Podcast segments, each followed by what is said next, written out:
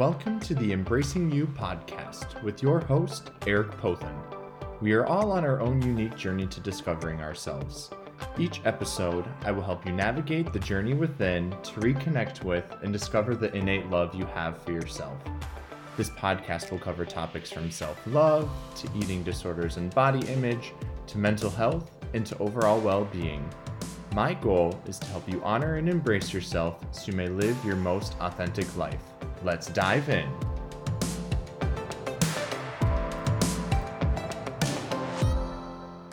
Well, hello, everybody, and welcome back to another episode of the Embracing You podcast. Hope you all have been having a good week so far. Um, and for me personally, I am just gearing up to head on back to school next week. The start of teacher workshops begin for me on Monday. And so I'm just trying to soak up every last minute of summer that I can. Um, but most importantly, I'm really excited about today's episode. And today's episode is all about body image. And I have a very special guest with me for this episode. And I have with me today Stefanie Michele. And here is just a little bit of information about her. Stefanie is a binge eating recovery and body image coach specializing in helping women overcome food and body image issues.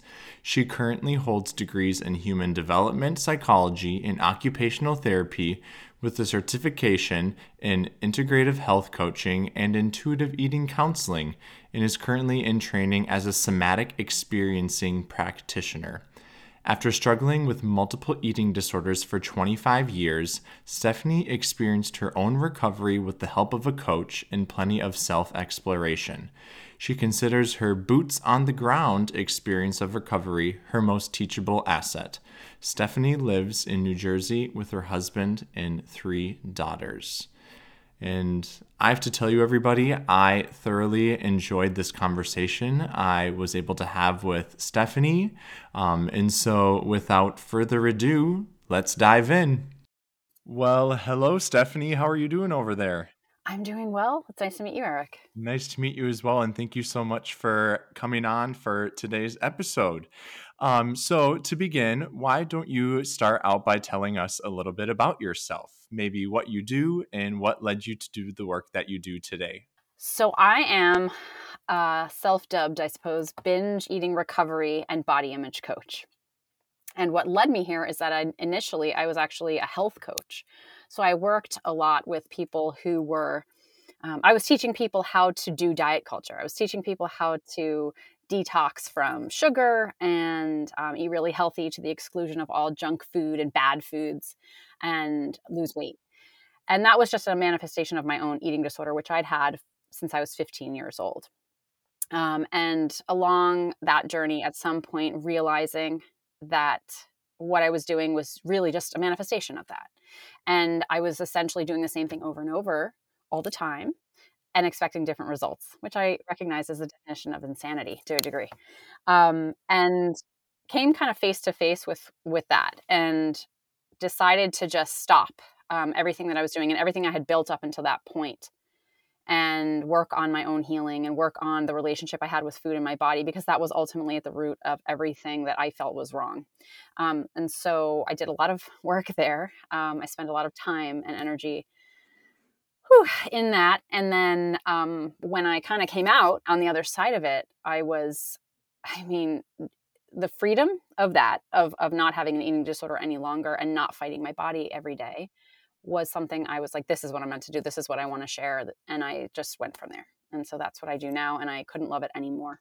That's incredibly beautiful. I think it's so powerful when we can take our own struggles that we have lived through and use that as fuel in the work that we do. So, first of all, thank you for the work that you do.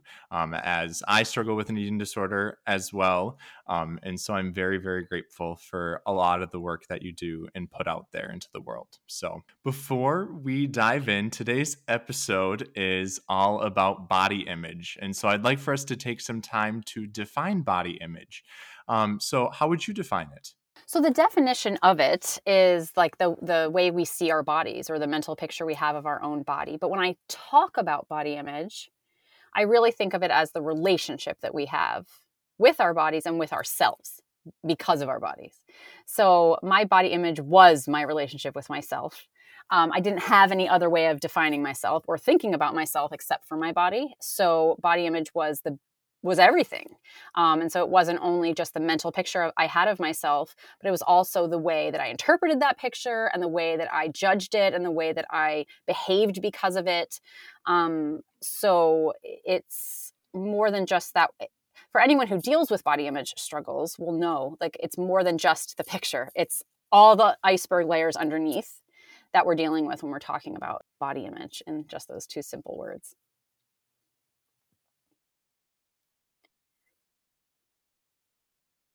So, Sonya Renee Taylor wrote a book called The Body is Not an Apology, and she talks about that moment of splitting. Absolutely. And, and I really resonated with that, that concept when I read it, which was essentially like that moment when, usually as a kid, sometime somebody says something to you to point out that something might be wrong with your body or just different about your body. And it's at that that moment where we stop being living in first person, where we stop, you know, when you're, you're a kid and you're just running around, you're on your bike and you're playing and you're just you, you don't really understand you don't see yourself as an objectified version of yourself you just live. And it's this moment where we have somebody maybe say something to us or maybe we see something even um, in imagery on the media or something that just calls to our attention that there's the body is a value system and the body appears to others and is interpreted by others and valued by others in a certain way. And i think when we start to reflect on that and see like oh i have a body and therefore i must be being seen in a certain way or judged in a certain way, it creates this splitting of self from body. And I think we could probably all trace that back to various moments. I mean, for some of us, I think there's a moment. And for others, it's like a, a lot of micro moments. Um, but essentially bringing us away from our sense of self as someone who lives in our body and just and you know versus myself and versus my body um, and yeah that that can just grow and grow and grow and over time with a, in a, inside of a culture that's really pushing that splitting.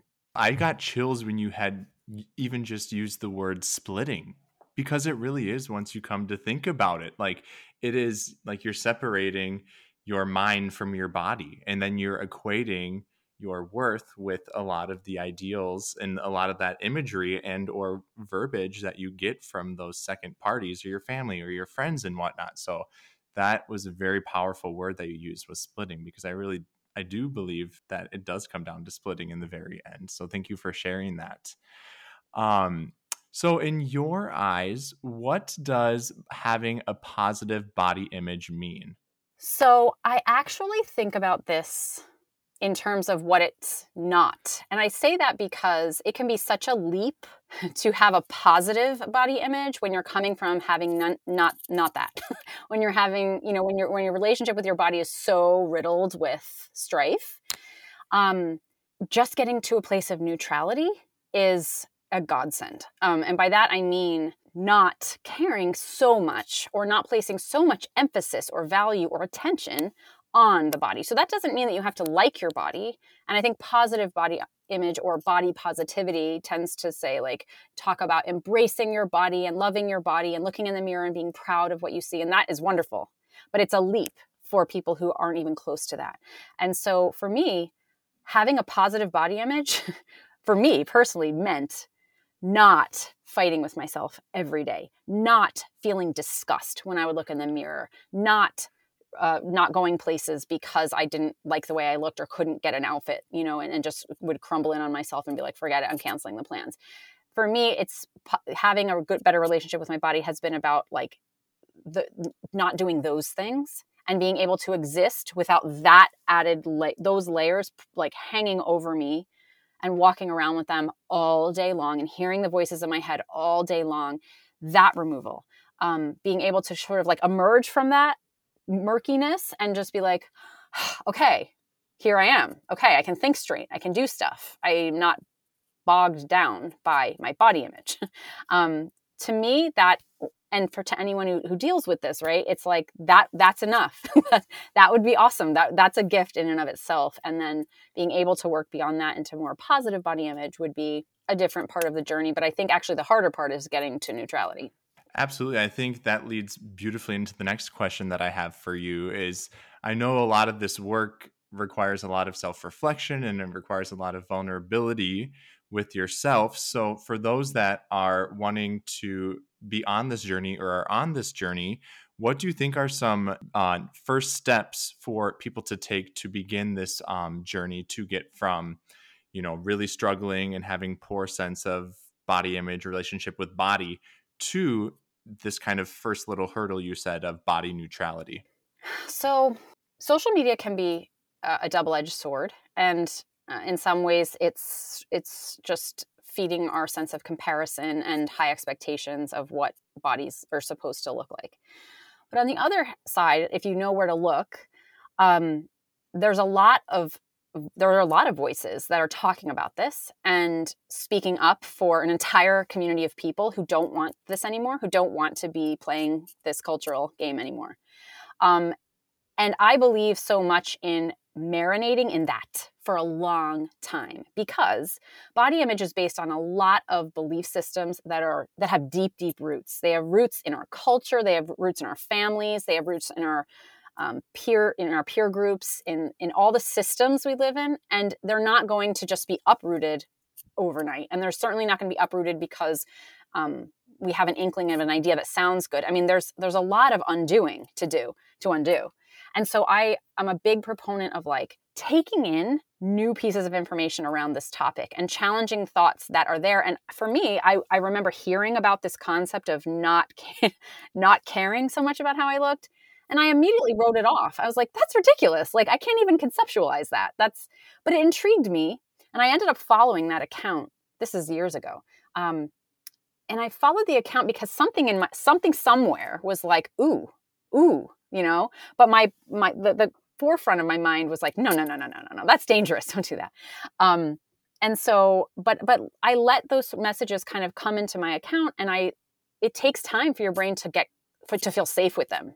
And so i really have like if I, a word is marination and just to allow yourself to marinate in these messages and learn about them with just being you, you don't have to agree with them um, you don't have to understand them necessarily yet but just to like let them in and start hearing them and, and let them come in a bit to explore that piece because I think that they do eventually start to make sense in context of in the context of your life where you're moving through your life and you're like oh this is a place where i might oh right I, I might have an option to not do this thing or, or to not think this way. And when you feel that when you have that first moment of like oh what if i thought about it this way? It's like it's a fork in the road that you can't ever unsee. And that is part of the magic of it and i don't think we can force our, ourselves there. So i think like following accounts that don't make you feel badly about yourself unfollowing accounts that do um, and taking enough as much time as you need to get there and then letting all of that information soak in yeah, I love the idea you bring up about sort of exploration and curiosity as as people are kind of looking to take this first step. And I know you said part of your career beforehand, um, leading to your work that you do now, is kind of working within that diet culture system. Um, so, what are ways that individuals can tune out some of that noise around diet culture and start to focus a little bit more on um, just things that are not diet culture because I feel like we're so inundated with diet culture on a daily basis. Yeah. So, one of the mental techniques I use is called spamming. Um, so, first we have to notice that all of the messages that are coming in. And once you do sort of pick up on what diet culture even is, um, and this includes things like wellness culture too, uh, which can just be another form of diet culture, but under the guise of being healthy, um, which I am all I am all for nutrition and I have nutritional values, but not to the point where um, this is overtaking your sense of self and feeling like we're better than others or it's becoming an obsession. Um, and so once you start to see the ways that these messages are coming through, either in conversations, like hearing, um, oh, like my, like, oh, I'm gonna eat whatever I want this weekend and then my diet starts Monday, or, oh, I look so fat in this, or, um, you know people judging other people's bodies as a form of gossip and a form of bonding or people talking about food as a form of bonding. You see this on the micro levels and then you also see this in the messaging from if you're watching tv shows and just noticing all of the bodies um, on tv and um, how larger bodies are depicted versus how smaller bodies are depicted and also the extreme lack of diversity in body sizes on television. Um, and the messages on social media and the advertising and the marketing of the foods on the commercials and, and the way that the way that food and bodies are talked about. If you start to see that you see it everywhere and then one of the techniques about this is learning how to see it as spam and see it as like almost like the spam messages that come to your inbox you know which ones they are and you know how to delete them before you even open them and you know how to like report them and it's just like okay when you hear people talking about these things there's a certain level of like, oh, I don't have to believe it. I have to spam it. Like this is part of a culture that's obsessed with this stuff. And all everything is a reflection of that. Instead of thinking, oh, what is this thing that I don't know about and have now I'm gonna have FOMO about and like if I just do this thing, I'm gonna figure it out. It, we we put so much um like as if every single piece of information is the thing uh, that we just needed to know. And if we can instead see it as like it's just part of it's part of how industries make money it's part of how we've learned to talk to each other and um, relate then you can start understanding like what do i what is meaningful to me what messages do i want to be authentic and what do i need to spam out um, and i think having awareness of how that is showing up in all different parts of your life macro and micro um, is a good place to start paying attention Absolutely. And I really don't think we give ourselves the time to stop and pause and question a lot of that information that diet culture is throwing our way because they're really, it's like you said, it's coming at us a million miles an hour. And so I really love that idea of taking that moment to pause and label a message that you might get as, oh, spam, gotta just file that away. Um, and so I think that's a really beautiful way to a good first step to recognizing a lot of the messaging that we get inundated with on a daily basis surrounding diet culture. Um, so, along with diet culture, I, me personally, I believe that diet culture attributed to the onset of my own personal eating disorder. What do you think um, might be some other causes or factors that may lead to um, someone beginning to struggle with the relationship with their body? Well, because bodies are such an obvious sign of they're a currency in our culture. They they're they're a system of value, and we all know it. Um, and because of that, they're a good way to get your message across, and they're a good way to speak for yourself in ways that you may not be able to speak otherwise. So I don't think the body image issues are an issue of vanity. They're they're a voice that we have, or, or that we're, or a sense of safety we're trying to find. There's always layers underneath about human needs. So needs of um, having a purpose, having a sense of identity, having um, being loved, being accepted, belonging, not feeling alone, um, just being being seen or unseen, um, depending on where what your needs are, or both, being seen and unseen. Um, I think that we, because bodies are this value system, we realize quickly that if I control my body, or if my body is out of control, it speaks to the world in a certain way. It's giving messages because we you know, in, in, I work with a lot of people in corporate culture, for example, and bodies are a, if your body is toned and fit and small, you're disciplined, you're smart, you're more you're more you're more likely for that promotion. It shows that you're hardworking. It shows that you're committed. It, it shows all these things, right? And I think it's the way that we say, look, this is what I actually am, and my body shows it. And this is how I stay safe by showing you that because um, I might not be able to communicate that in other ways, or I might not feel seen for those things in other ways. Um, and vice versa, becoming out of control with food can be a way that we tell, tell someone. I mean, this was how my eating disorder manifested. It was how I spoke to my family to say, I am not okay. I am not okay. and I don't know how else to say it. Um, and so that was my voice. And it was how I hid. And it was how I, um, I just stayed separate from the world so the world couldn't hurt me. Um, and so I think there's a lot of different ways that we can use our bodies to um, to give us an in or give us an out.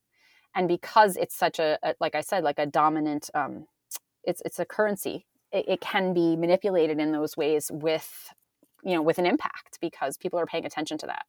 Yeah. So it sounds like a lot of need to really dig deep and to reflect on finding your innate worth and your innate value beyond body image. And so, um, I guess the question I have for you is what do you see are the biggest challenges that people face as they begin to heal their relationship with their body? Well, one is that, um, like you said, it comes at you a million miles an hour. So it's it's an uphill battle in so many ways because as much work as you do on your own, you're going to go out in the world and there's going to be a lot coming at you. Um, so there's always uh, a lot of push in the opposite direction of where you're trying to go.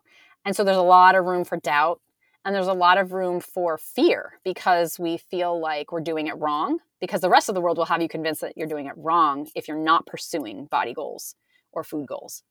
Um, and that's hard because you, you have to have a pretty strong sense of self to to deal with that. And having a sense of self is exactly what gets compromised inside of an eating disorder and body image because it gets filled up by food in your body. Um, so your sense of self sort of takes us backstage you know backseat to that. So it's this kind of this catch 22 um, and i think honestly i think that's probably the hardest thing as well as finding what like finding other ways of being safe. I don't think it's something like my eating disorder um, helped me with um, vulnerability and helped me not be vulnerable because I was so so used to shutting the world out that I didn't have to deal with it. So when I took away my coping mechanism of food and body image, I, I felt very raw. I felt very exposed. And it's not an overnight process that just because I decided, okay, I'm ready to fear face, I'm ready to, to see who I am without this, means that that's easy to do or that that feels safe to do. And in many cases, especially where some of us have had histories of trauma, it's really not safe to do and the nervous system can become it's like got a mind of its own and it's kind of like this is not okay this is not okay we need to go back to our eating disorder like this is this this doesn't feel good. Um, and so dealing like kind of coaxing your nervous system along with you and helping it feel safe as you're venturing into these unknown you know unknown territory especially where people are kind of opposing you on it um, is an art and it is slow and it's um, and in that slow you know in that time is there's a lot of room for like never mind i'm not doing this anymore this takes too long i must, must not be doing it right or this this is too painful. So it's the amount of, of time and like slow growth in this can be a lot of reasons why we run away before like that we're through those you know that kind of messy middle. Um, and i think a lot of the systems out there that are designed to help us are actually um, hurting. I think some of the eating disorder and um, body image treatments are misguided, uh, fat phobic. There's a lot of weight stigma, um, and that the you know the the systems that we depend on to help in many cases are are lacking. Yeah, absolutely. It it really requires a strong sense of resiliency and recognizing that resiliency that lies within and really sticking to it since you had just mentioned that you know it is a long and exhausting journey and mentally challenging but if this is something that you're really wanting to work on and improve, there are going to be those really hard times where you're going to need to depend upon that resiliency within. And I think for me personally, as I I never told anyone I had an eating disorder. And and so people didn't know I officially had an eating disorder until I chose to share my story with the world. And so I think a lot of this work also um, requires humility on our own part. We need to be able to first accept and allow what is typically viewed as something that is bad by society an eating disorder. Oh my gosh, like he is struggling with an eating disorder. Um, and really just looking for ways to just let that humility come to the surface and allow yourself the grace to just be okay with that being a part of your journey.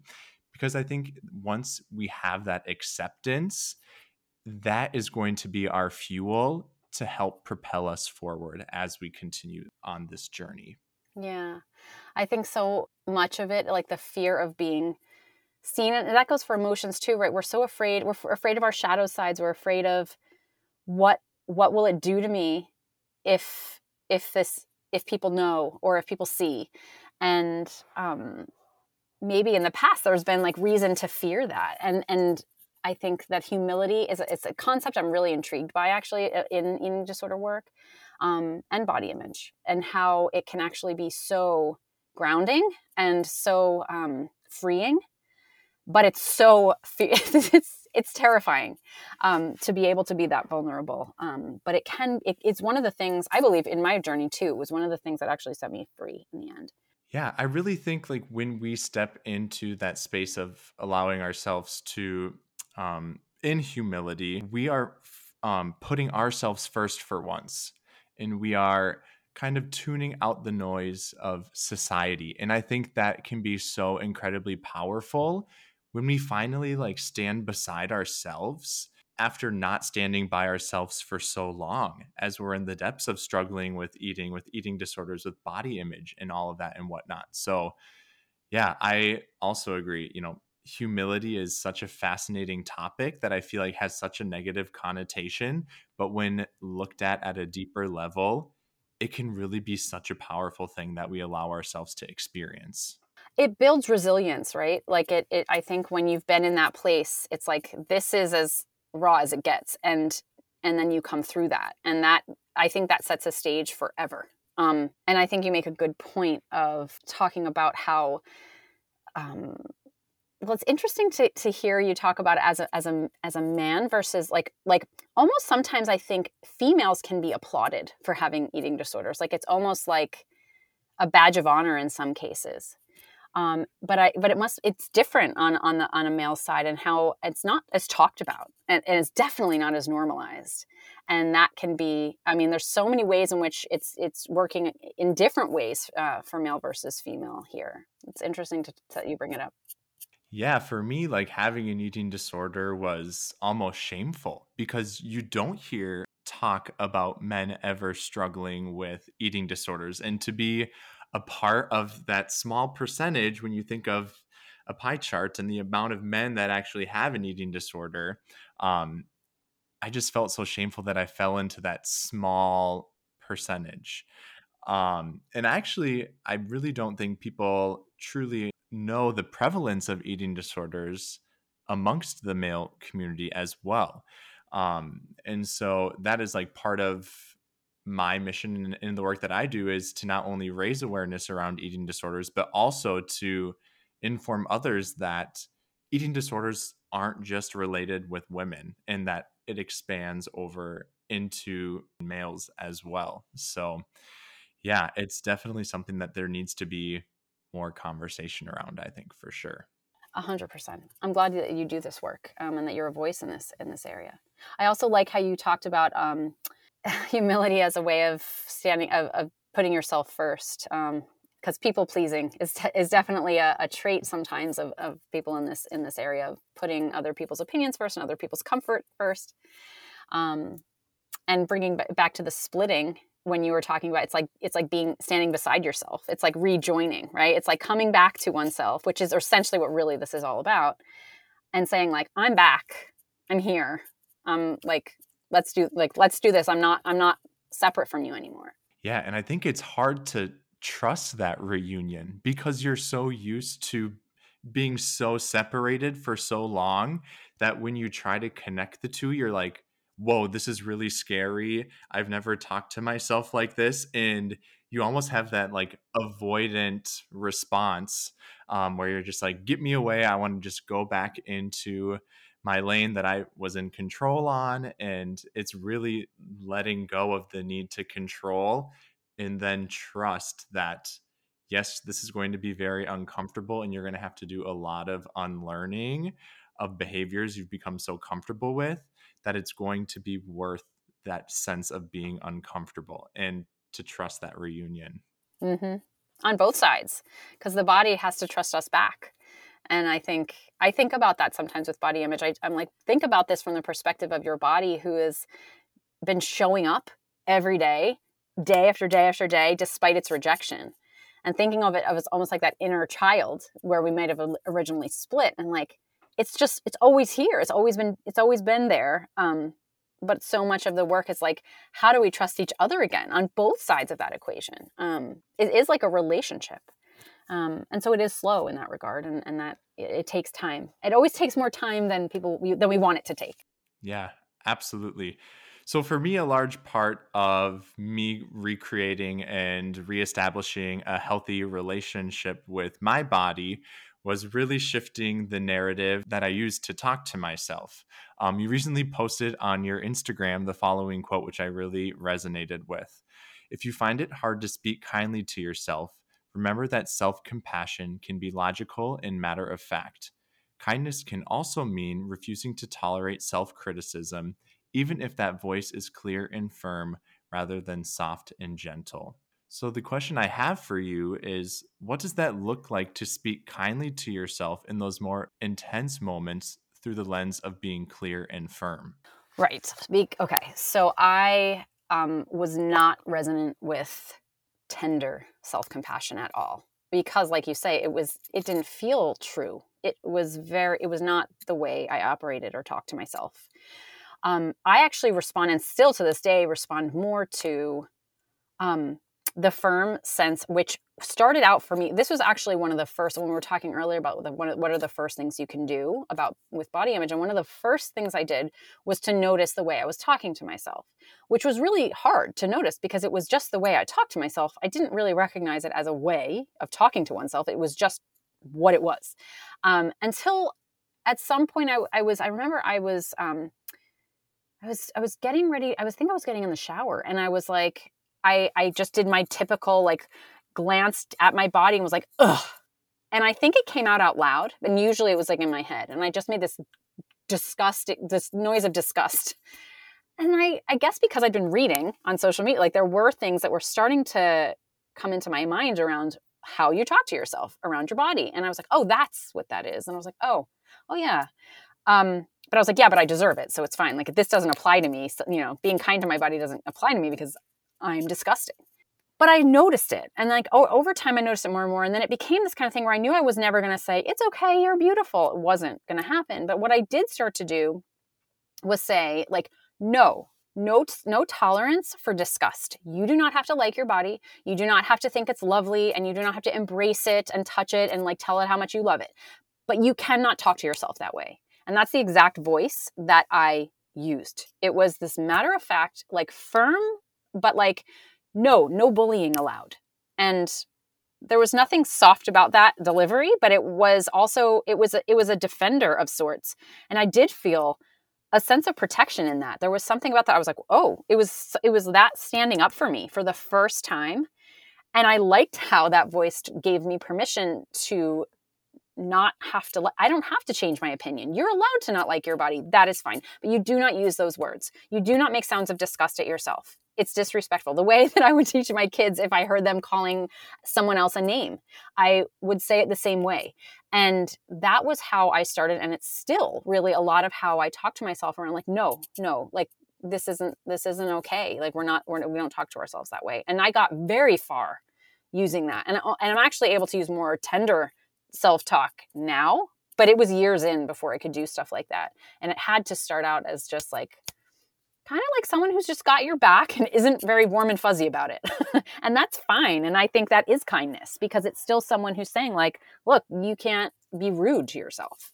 Yeah, absolutely. And first of all, that's a thank you for sharing all of that and thinking back to it and at the beginning stages, you know, you had just kind of mentioned like you were kind of really more strict with it. You're like, you cannot talk to your body like that. Um, and you were really setting a really firm boundary with yourself. Um, and I almost relate that back to your concept of splitting because there was that like disconnect between mind and body is that you were getting a lot of the this messaging come in of like, oh, love your body for what it is, and just kind of like the more gentle nature.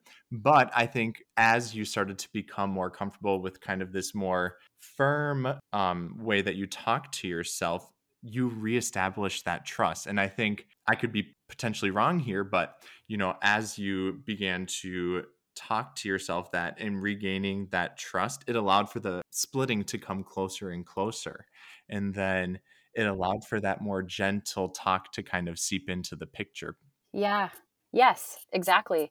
Because it was because in the splitting it was like there was nobody that was tr- that nobody cared to make that relationship better. There was nobody in the middle trying to bring that them back these two forces back together. It was just like radio silence and ultimate rejection.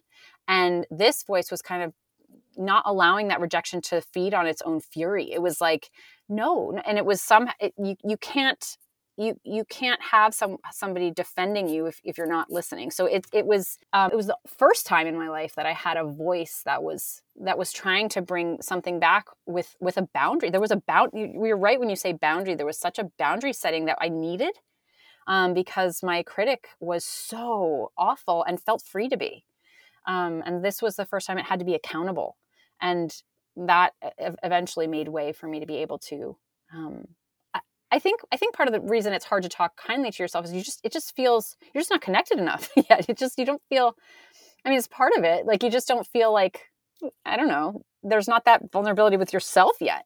And the more that you can come in and like I, I see myself more as much more as a whole person now. And I'm I'm able to listen to tender self-talk, you know, to a point.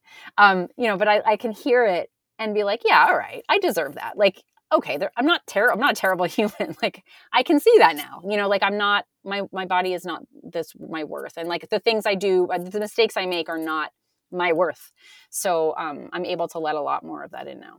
Yeah, absolutely. And I can uh, I can definitely relate where I feel like I don't necessarily resonate with the gentle self-talk and I'm I'm slowly starting to allow myself to trust more of that gentle talk, but kind of going back to your point where once that boundary is set all it takes is that one positive experience um, with when that boundary is set and you have a positive result to allow that to serve as fuel to keep you moving forward. And then you're like yes this works. And once you just have that one success there's just so much more motivation and excitement i think for you to continue like pushing forward and experimenting and trying out new things because you know what might work for one person isn't going to work for the other. So setting that strict boundary might not work and having that be kind of a more rigid, don't talk to your body like that.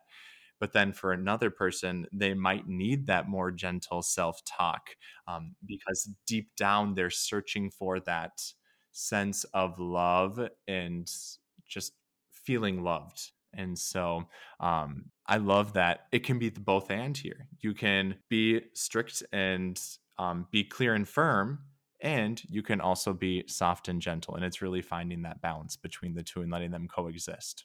Yes absolutely. It's funny because i'm a parent too like i have three girls three and i'm noticing i started this work while they were little and i'm noticing how much of that inner talk is the way i parent them. Um, and it's it, you'll it's it's interesting to discover what i needed by what i want to give them. Um, and sometimes it is that voice of like there there are boundaries here. And sometimes it is that like warmth and that like i like you know it is kind and soft. Um and it varies day to day how i'm feeling and how they're feeling. And that's true of us too right? Like it's it's a it's like what do we need when? And knowing what we need when um, and being able to give that to ourselves um, like i said I, it feels a bit like an art that we're that we're figuring out yeah, absolutely. And I think it requires the awareness for ourselves to know what those needs are because sometimes I really don't think that we're able to put a finger on what those needs are, but we're responding a certain way to something. And so I think it requires a lot of self awareness and, like you said, vulnerability and going back to the concept of humility and, and really allowing the self to just be and to be okay with what it is choosing to do and how it is showing up in the moment. Yeah. And I like what you said about um that one time, right? So like when you feel like you go at it a new way and you you set a boundary or you or you speak kindly to yourself and you realize that there's something in you that responds to that. Gosh, it like I remember the moment that happened to me, like where I was um, the very first time that I felt that, it is empowerment because there's an entirely new way of relating to yourself that you just had no access to before. And um, I mean, it was like, it was just this like Tuesday afternoon kind of moment, but it was huge to me. And it was like, I can meet myself differently. Like, that is, and it's not to say that like from then on there I did, um, but it was absolutely something that I was like, oh, this is a this is viable. Like this is something I can I need to look at more. I need to I need to try this more. It it really gave me a sense of my own agency, um, and I think that's a piece of it. I think that with body image we become in the effort in that that quest for control we end up becoming controlled by our own selves, and I think that this getting away from this is an empowerment. And I think a lot of times I'll hear clients say, well, it's like giving up on yourself or it's like letting yourself go. You know, it's like the surrender process. And it's like it's the exact opposite. It's it's really taking back control in a way that is um, that is like self-care, right? It is about it, it's about having the freedom to be able to speak to yourself the way you want to be spoken to and to, to meet your needs the way that you need to get them met yeah in, in, a way that probably that was just wasn't an option it just wasn't even a, a conception before yeah absolutely and i'm sure people are terrified to lose that sense of control that they've had so long and i think that can potentially hold people back from you know taking this very um, deep and and whatnot journey with their body and i think that it's something to really think about. Are you willing to let go of the control or the fact that you've been controlled for so long by something? And and you know what? Like there's a it, it's not all easy. And it's not like when you get there you're like, "Oh, I'm so like I don't miss well, you can be like, I don't miss that at all." But there's there is an element of control that you do give up in in a, in the societal sense, right? In the se- sense that you'll get praised by others and there's a lot of external validation for. You do lose some of that. And I think that part of the process is like grief of that. And it's just like recognizing like that sucks. And in a lot of ways it does. And there is a sacrifice of that in this process. Um, and that's true and i think that we i think that that can be looked at in the eye and, and i'm not one to say like you'll never you'll never you know like there is this sense of it's it feels good to be in control sometimes. Like it it just does. It's a very human thing to want to control things, especially when everything else feels chaotic or environment or internal environment's chaotic and the world is chaotic. Like control is like an easy go-to. Um, I think it's like it's being able to see it and being able to say, I know, yes, it, it was easy. And in a lot in some ways, sometimes I miss that. And still, I want to stay here. I want to stay by my by my own side. Um, and that is a muscle um, to, to build. But I, I wouldn't want to convince anybody that it's, um, you know, that there's not conflict around that because there is. Definitely. Um, so the title of this podcast is Embracing You. So how do you think that having a positive relationship with our bodies can help us embrace ourselves a little more? because you get to you get to stop walking the tightrope. um, I think a, a, a concept I always talk about is authenticity. And so when you're ta- we're talking about pleasing others and putting other people's opinions first and not living in first person um, and performing through our bodies, you're sacrificing self. And so embracing you is like this. It's the, to the humility point. It's like this is me. This is me, and here I am. And once you are there, it's like you have the out breath. It's like you can say like, all right, there's not there's no i'm not there's no falling from grace anymore. There's no like expectation i have to uphold. There's no like like i call it that tightrope walking of like what like just get it you know like it's such a it's such a tension wire to be controlling your food in your body to such degrees that we do. And when you find peace in your body or, or, neutrality in your body, you get to like my life has expanded. I don't have to think about this so much. I'm I'm you know like on podcasts and like well granted it is it is kind of about this, but still it's like my creativity flourished after that. Like my mind had time to do all these other things that I actually wanted to do. I was I'm still discovering ways that like who I am through my pursuits now 25 years after hibernating them for so long. Um, and so the authenticity i think that comes out of this is um, it starts with saying this is my body or this is how i eat when i'm hungry. Um, and you know it kind of is the gateway to all the other needs we have and the other preferences we have and the other like outbreaths that we have. Yeah absolutely. I think you stole the words right out of my mouth. I mean it allows for such a beautiful opening for you to like you had just mentioned explore all of these other avenues and passions of yours in life and i think once we have created the space for that opening to happen you hit the nail on the head when it all comes back to a lot of these things that we find ourselves pursuing in this openness should align with who we are and should be really authentic to who we are. And so I don't think I could have said it any more perfectly. And I think you painted such a really beautiful picture right there of what can happen on the other side of, you know, refusing to walk that tightrope.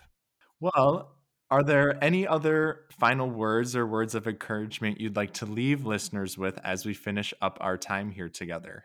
I think bringing back the point of um, that this takes a while and it takes. Um, did you ever play Tetris, the game of Tetris? Yes. With the puzzle pieces? Yep. I think a lot of this work feels like Tetris, where you're building, you know, you've got one corner where you're putting some pieces together and they fit, and some other pieces over here, and things make sense like this and in different parts. And sometimes it takes a while for them all to come together to make space.